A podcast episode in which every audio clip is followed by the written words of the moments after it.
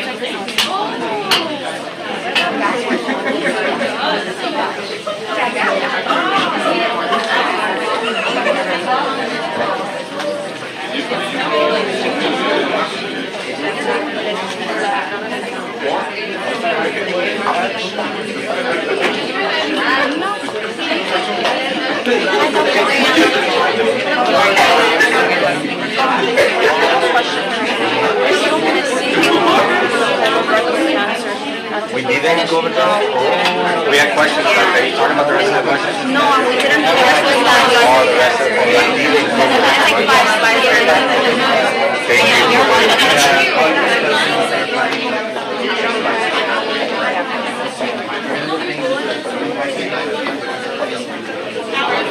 We saw when we went to the We got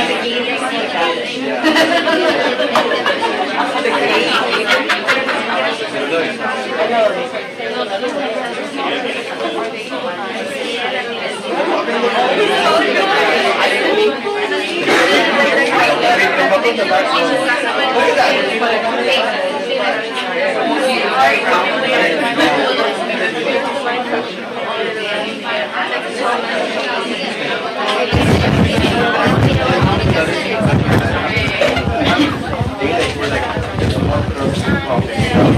Okay, let's uh, start, please.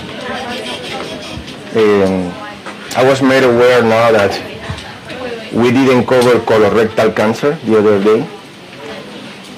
Okay, this is not uh, very difficult. This is a topic that is, uh, we could say, there are three clinical presentations that we have to be aware of. And those presentations will depend on the location and of course the, the size of the tumor and if there are metastases or not. Okay, but for colorectal cancer, it's important to know that it's a common disease, it's undiagnosed in many patients. Some patients are treated because of constipation or some other trouble, troubles. And there are risk factors. Okay, one very important is family history, first degree relative.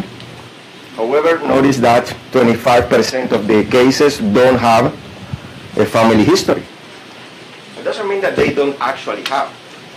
Okay, but they is not or was not diagnosed. Okay, there are some hereditary syndromes. For example, Lynch syndrome that predisposes to many different types of cancers. There is a problem, a mutation in the DNA, so that uh, doesn't allow the repair of the damage mutations. So cells continue to progress in the cell cycle, even having uh, severe mutations that accumulate. And familial adenomatous polyposis, FAP, there is a gene that is the APC gene, adenomatous polyposis coli. Okay, these people are diagnosed with thousands of polyps, being very young. Okay, and the only treatment for them is to remove the entire colon.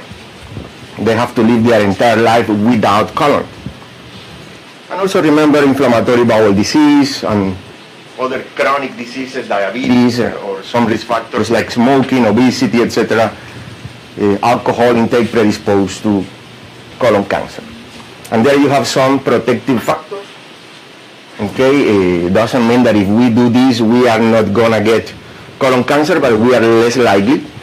Okay, it doesn't hurt anyone to have a good diet and having some physical activity.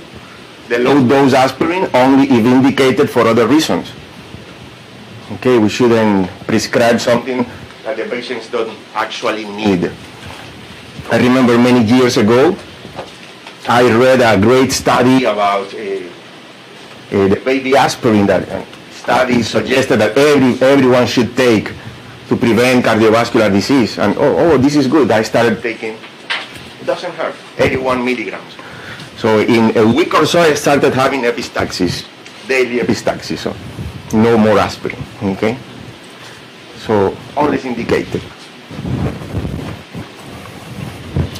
So regarding the pathogenesis, as in many other cancers, there has to be an accumulation of mutations. Okay, every time more severe, more severe, until the cells, the cancer cells, start avoiding destruction. They develop uh, proteins that protect them against the immune system, so they are not recognized. Okay, they evade the substances that inhibit growth.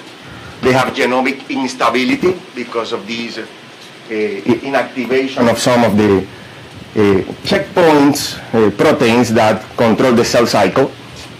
They don't uh, re- repair the DNA when there is a damage. They develop immortality. For example, they induce telomerase activity. Normally, the telomerases are enzymes that protect the ends of the chromosome. Okay, when there is a replication of a cell, it is very difficult to copy the ends of the chromosomes. Okay, so with time we are losing, the chromosomes are be- become shorter and shorter and shorter in every cell division. Well, these cancer cells induce the telomerase activity, okay, making or keeping the ends of the chromosomes very long and they can be divided, uh, these cells can be dividing, dividing, dividing all the time. Okay, they have what we call aerobic glycolysis, that means they perform glycolysis okay, even in the presence of oxygen. So using lots of resources and producing lots of lactic acid. They promote inflammation in the area of the tumor.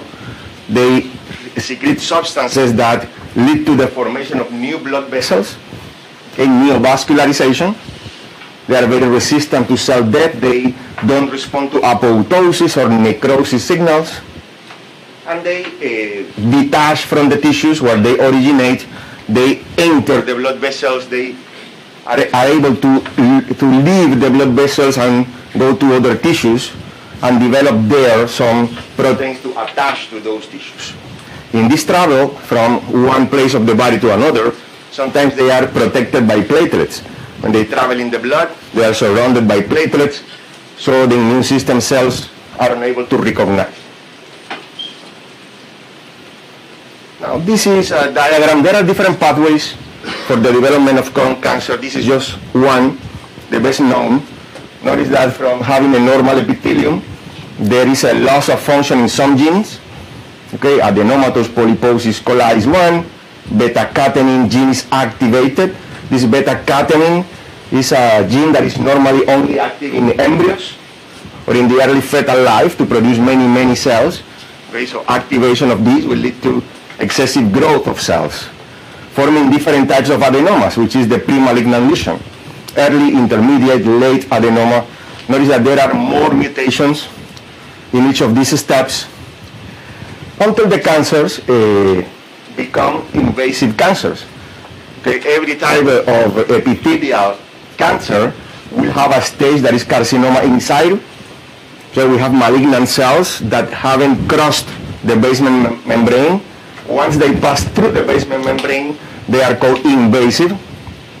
At the beginning, when you see there are this carcinoma stage, it's called microinvasive. It's only present in the submucosa, but from the submucosa it may, may reach blood vessels, lymphatics, and produce a local invasion, of other organs around the area, lymph nodes, and also distant metastasis. Okay, so depending on the location and the size of the tumor, they are going to produce different signs and symptoms. For example, the mass will decrease the caliber of the, of the intestine. Okay, if this is occurring in the ascending colon, probably is not going to produce too many symptoms because the feces in the ascending colon are very soft. They just came from the small intestine. Now, as the feces advance through the ascending colon, transverse colon, and enter the descending colon and sigmoid, they become every time more solid. They have less water. So in the left column, in the descending column, masses tend to produce more obstruction. Okay, so mechanical bowel obstruction, they may have obstipation, which is no, no feces, no flatus, and also uh, nausea, vomiting, and if the tumors are located very near the anus, the distal rectum, they may produce thin stools, described as ribbon-like or pencil-like stools. Also, they may compress uh, structures in the abdominal cavity, ureters, or the stomach, producing, for example, uh, hydronephrosis, weight loss, anorexia, ear- uh, early satiety. Sometimes they, uh, to, the masses rupture, okay, or may damage the blood vessels. Okay, may form fistulae, may lead to perforation. Fistulization may be to the vagina, to the bladder, to the skin. Okay, if there is invasion of the rectum, they may have tenesmus, hematochezia, rectal pain. Okay, sometimes the blood is not so obvious. Sometimes it's uh, fecal uh, occult blood.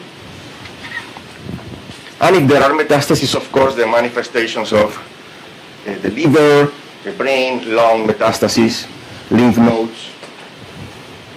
Okay, the blood vessels that the tumors make, this neovascularization, tend to be very weak, very friable. So they break, break very easily. Sometimes they can have hematochezia, important bleeding, or simply occult bleeding. And if this has been for a long time, they may have iron deficiency anemia. Okay, there you have the presentations divided depending on the location. Okay, the right-sided uh, colon cancers tend to produce occult bleeding or melena, the dark stools, okay, the manifestations of anemia, and may produce also diarrhea. While the left-sided ones are more likely to produce changes in bowel habits. Okay, sometimes uh, diarrhea that alternates with constipation, okay, or simply progressive constipation, okay, more red blood, more hematochezia, more colicky pain because of the obstruction, more distension. And the rectal cancer, which is very aggressive, tends to produce hematochezia and is the one that is likely to produce these uh, ribbon-like or pencil thin stools, okay, more difficulty Eh, with defecation, tenesmus, flatulence, or sometimes incontinence. Okay, those are the, the topics about colon cancer.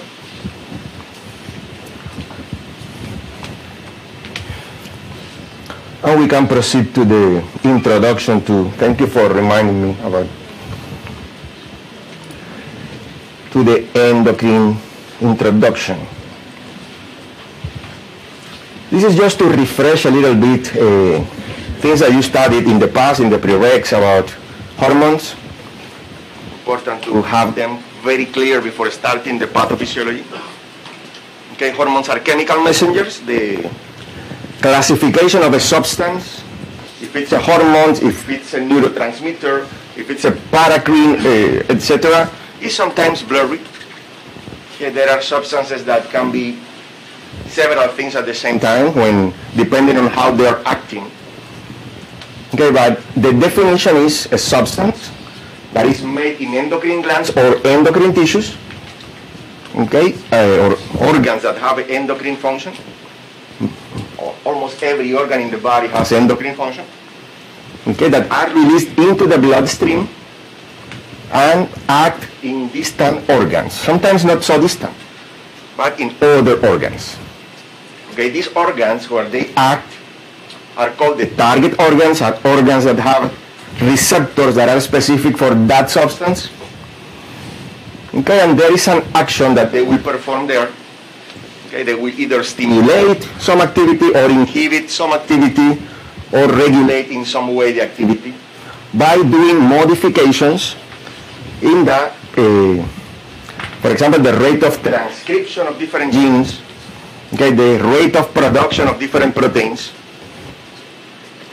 Okay, so it's uh, essential before starting the endocrinology to have clear how hormones behave depending on their chemical structure. Okay, hormones can be divided into fat-soluble, lipid-soluble hormones and water-soluble hormones. Okay, these uh, chemical characteristics are important for different reasons. One is, for example, lipid-soluble hormones need to be transported in the blood bound to a protein. For example, albumin. Or different specific uh, transporters. For example, androgen binding globulin, okay, or other specific uh, proteins. But albumin is a very important transporter for many of these lipid-soluble hormones.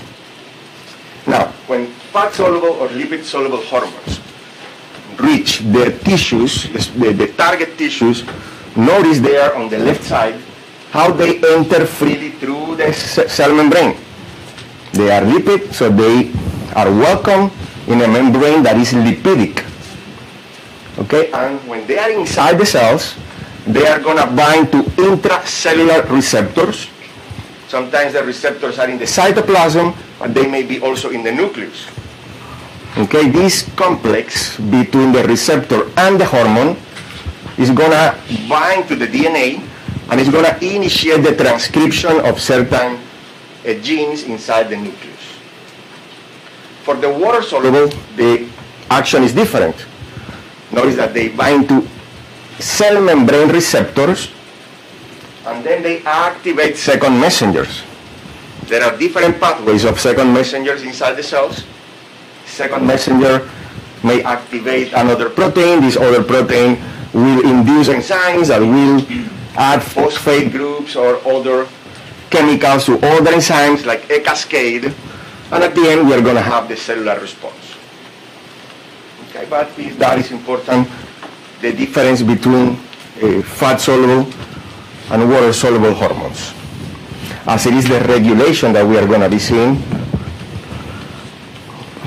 Here you have the classification uh, according to the chemical structure and solubility. Okay, um, notice that there are some uh, important exceptions there. Uh, not all the steroids, uh, or sorry, not all the the, the, the, the peptides, for example, um, are water soluble or uh, uh, so it's not a synonym being a peptide of being uh, water soluble. Chemical, chemically speaking, hormones are classified as peptides, steroids, or amines, which are made of a single amino acid. Okay, peptides are many of the hormones in the body, insulin, growth hormone, and many others. Steroids are the group that, are, that is easier to remember, are the ones that are made from cholesterol, sex steroids, testosterone, estrogen, progesterone. And also we have the hormones from the adrenal cortex, cortisol, aldosterone, and vitamin D, which is also a hormone that is made from cholesterol. Okay, we consider it as a vitamin, because it was initially classified as a vitamin, but it's a hormone. Notice that uh, in the name of the hormones, you have hidden, okay, some, uh, somehow the word steroid. Cholesterol, steroid. Okay, uh, for example, vitamin D, cholecalciferol, cholecalciferol. Cortisol, cortex, cortisol. Aldosterone has the name steroid, testosterone, estrogen, progesterone. So it's, uh, these steroids are easy, the, the- the easiest one to identify. So once you know that this hormone is not a steroid, it can be either a peptide or an amine. So which are the amines? Remember the catecholamines? Okay, epinephrine, norepinephrine. And there is only one that uh, we have to remember that is uh, made of a single amino acid, that is thyroxine. Okay, so all of these peptides and amines, all of them are water soluble. There is only one exception. That is thyroid hormone. Okay, when you go to the other list, classification according to solubility, notice that you have there steroids, the entire list, and thyroxine. Okay, there is a chemical modification of this thyroxine in the Golgi that makes it water insoluble. So it has to be transported, bound to a protein, TBG, thyroid binding globulin, that transports uh, in the blood. And we also bound to albumin, but it has also a specific protein. Now, the rest of the hormones are hydrophilic. Okay, they must bind to membrane receptors to initiate their action, while the lipophilic steroids and thyroid hormone, they can pass freely through the cell membranes and act, and perform its action. Now, there is another uh, classification there, tropic, non-tropic. Okay, and this concept has to do with the steps that the hormones have to perform their specific action. For example, the anterior pituitary hormones have a subclassification of tropic if they signal the release of another hormone. Example, ACTH stimulating the release of cortisol. TSH stimulating the release of thyroid hormone. Okay, LH, for example, stimulating the release of testosterone. Those are tropic hormones. But they are non-tropic when mm-hmm. they stimulate exocrine glands, for example, prolactin. Prolactin stimulates the release of breast milk, okay, not the release of another hormone. And there are two hormones that are made in the brain. Okay, they are classified as neurohormones. These are oxytocin and vasopressin or ADH. Remember, they are made in the hypothalamus and stored in the posterior pituitary. Okay, that's why they are called neurohormones.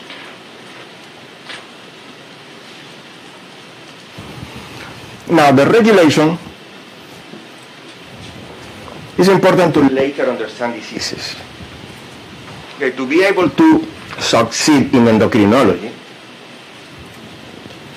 um, it's important to master the medical terminology. The names tell you a lot about the hormone. Okay, to know where the hormones are made and where they go, what they do there. And in some cases, it's important to understand the interactions that need to occur between the different hormones. Okay, so going back to these negative feedback mechanisms is essential. Okay, in most cases they are regulated by a negative feedback mechanism. Okay, and understanding this is the first step. Okay, to understand very well the conditions associated with endocrine regulation. Now, um, besides the negative feedback, okay, it's important to understand that some hormones are produced constantly, okay, at different rates during the day. For example, cortisol is produced uh, at a very high rate during the morning, and the rate decreases during the day.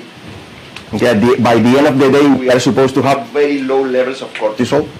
If we don't, it's gonna be very difficult for us to go to sleep okay, because melatonin in our brain is not going to be produced unless cortisol is low.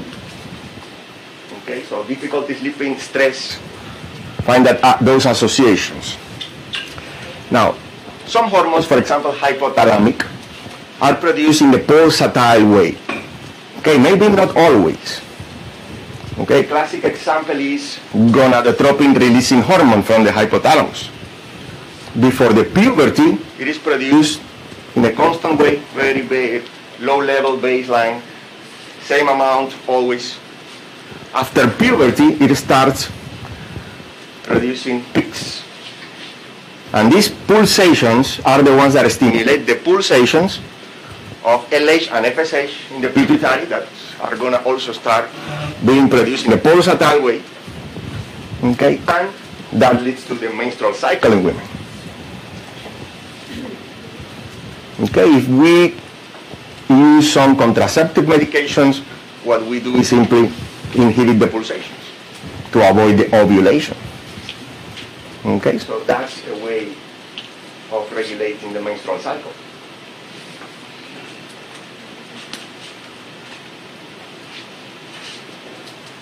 Now here we have some of these uh, negative feedback mechanisms.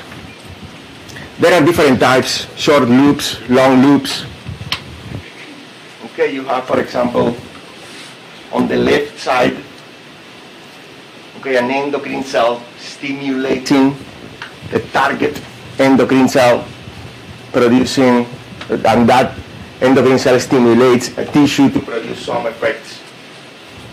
Okay, so a hormone that we call A will stimulate the release of a hormone that is called B and makes an effect, and the hormone B makes a negative feedback on the first gland. Okay, on the center, you have the example of positive feedback. Classic example is during ovulation. Okay, an endocrine cell produces a hormone A, another cell produces a hormone B that makes a positive feedback on the first gland, stimulating more release of that hormone. Okay, hormone A, okay, uh, could be LH, hormone B could be estrogen, and at certain point during the menstrual cycle, more LH is produced to induce ovulation. And then we have this complex multi-level uh, example in which the hypothalamus is also included. Okay.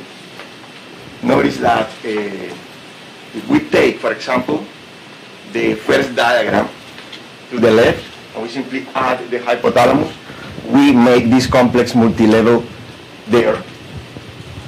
Okay, hypothalamus typically produces a releasing factor or releasing hormone that stimulates the anterior pituitary to produce a, hormone. Okay. And then that pituitary hormone stimulates another endocrine gland to produce a hormone. Okay, notice that the final hormone inhibits both the pituitary and the hypothalamus, while the pituitary hormone inhibits the hypothalamus. So there are different ways of regulation, not only these regulations, okay? We are gonna try to understand uh, the different types of regulation that are divided into neural, humoral, or hormonal pathways. Okay, understanding this is essential to later understand the difference between primary, secondary, tertiary disorders. Okay, how we interpret those terms. Okay, example of a neural regulation, we have only one very specific, that is the release of catecholamines from the adrenal medulla. Okay, the adrenal medulla is like a ganglion of the sympathetic system. Okay, but typically ganglia, okay, in, in the ganglia of the sympathetic nervous system, we release neurotransmitters that will bind, okay, or will act on a postganglionic neuron okay, the, all the, the, the branches of the sympathetic nerves. Now, the adrenal medulla is a ganglion that doesn't have a postsynaptic neuron. Simply releases the epinephrine into the bloodstream. That's why epinephrine in that case is considered a hormone instead of a neurotransmitter because it's not released in a synapsis. Goes to the blood. Okay? Every time we need this release of epinephrine, Okay, it's gonna be a signal from sympathetic centers in the brain when we are under stress. Okay, that signal is gonna reach immediately the adrenal medulla and epinephrine is gonna be produced. We don't need to wait for the hypothalamus to send a signal to the pituitary and the pituitary sends some hormones in the blood. Okay, that's something that occurs during emergencies. Now, hormonal regulation Okay, we saw some examples in, in the loops that we showed before.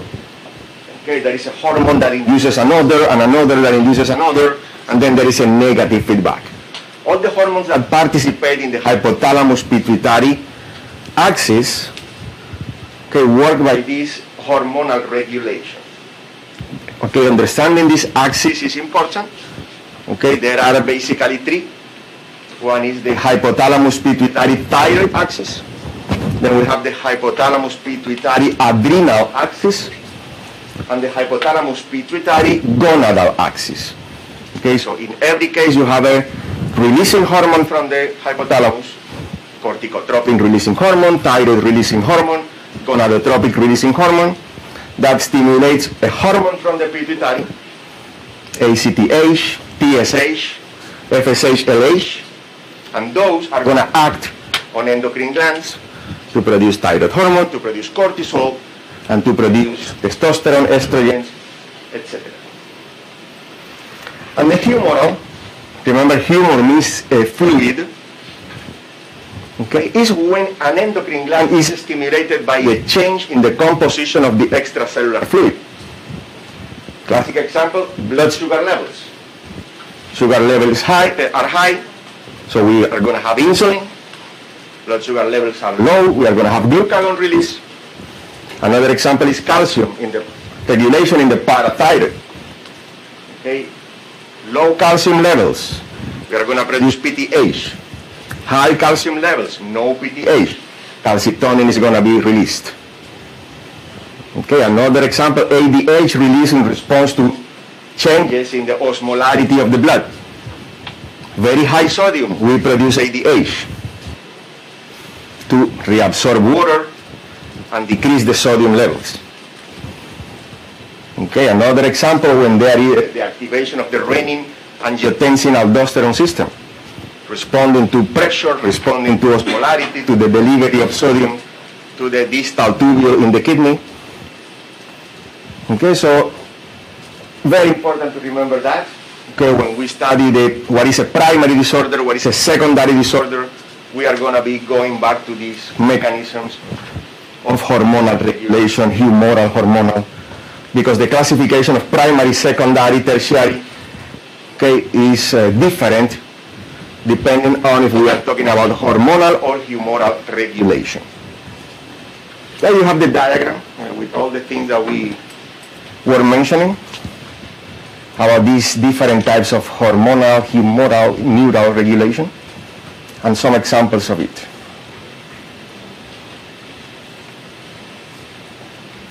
Now, another uh, thing that is necessary to understand before starting the study of disease is the, what happens at the level of the receptors.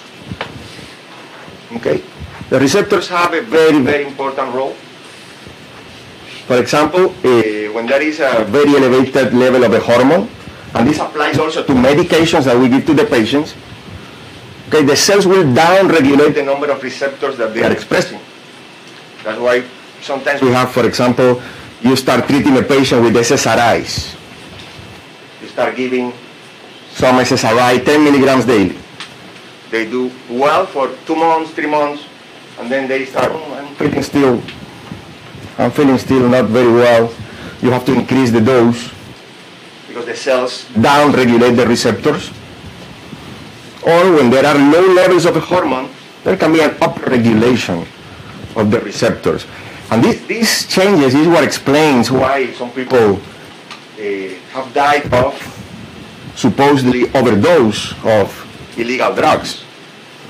Okay, there, imagine someone who is taking any illegal drug for several years. Okay, during those years, the neurons downregulate the receptors. Many cells in the body downregulate the receptors, so they need to take more and more and more of the of the drug, and they are doing fine. Then they decide, oh, I can continue this life. Let me go to a rehab center, and they spend three years without taking any kind of drug. During these three years, the receptors, well, there is no more drug. We can cells start overexpressing receptors. And one day they are in a party or they are in a situation and they consume the drug, but not even half of what they were consuming before, and they die. Because now they have tons of receptors and they are receiving suddenly this, medic- this drug. So So up-regulation, down-regulation of the receptors. Another way of regulation is uh, because, for example, for thyroid hormone. Thyroid hormone is regulated by the amount of TSH, TRH, TSH that we produce. When thyroid hormone increases, there is a negative feedback. But there is another regulation for thyroid hormone that occurs at the tissue level. Okay, because when we produce thyroid hormone in the thyroid gland, we make most of the hormone that we make is T4, which is not very active. Now this T4 has to be converted to T3, has to be activated.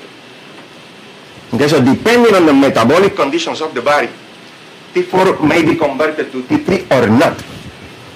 Okay, if we need to increase our metabolic activity, T4 is going to be converted to T3 and it's going to be activated. But if we are not uh, no need of increasing the metabolism of the body, T4 is going to be converted to something that is called reverse T3, that is inactive. And that's what happens, for example, when we are doing a diet for a long time. Okay? The body needs, it says, I can be spending energy. I can be producing ATP because the energy reserves in the body are low. So I'm going to take this T4 and convert it to reverse T3. And this person is not going to lose weight. Doesn't matter if they are fasting.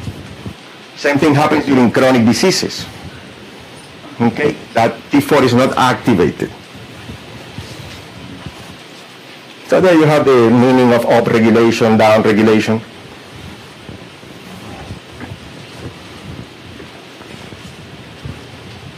Increasing, decreasing. Now, another uh, other important concepts are about the interaction between hormones.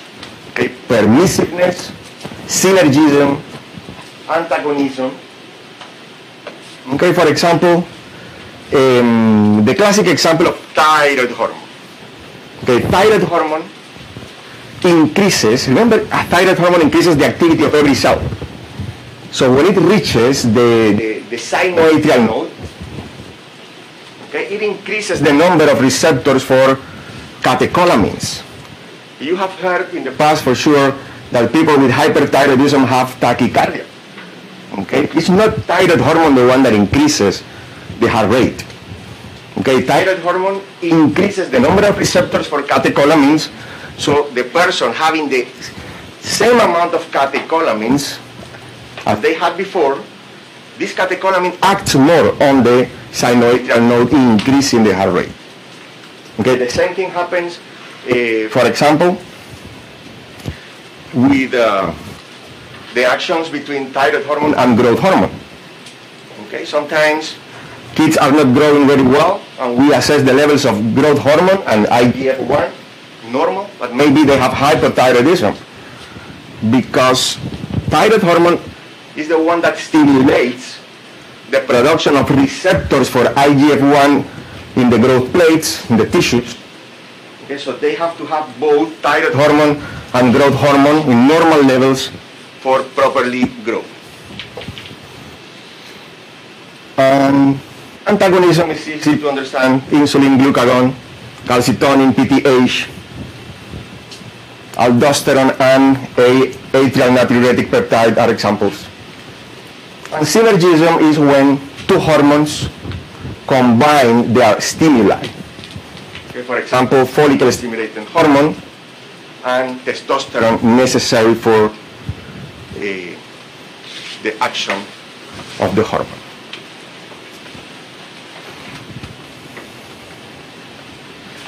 So there we have the organization of the hypothalamus pituitary axis. Um, what is important from here is to understand the differences between the anterior and posterior pituitary. Okay, these are glands that are totally different and they have a totally different origin, embryologically speaking.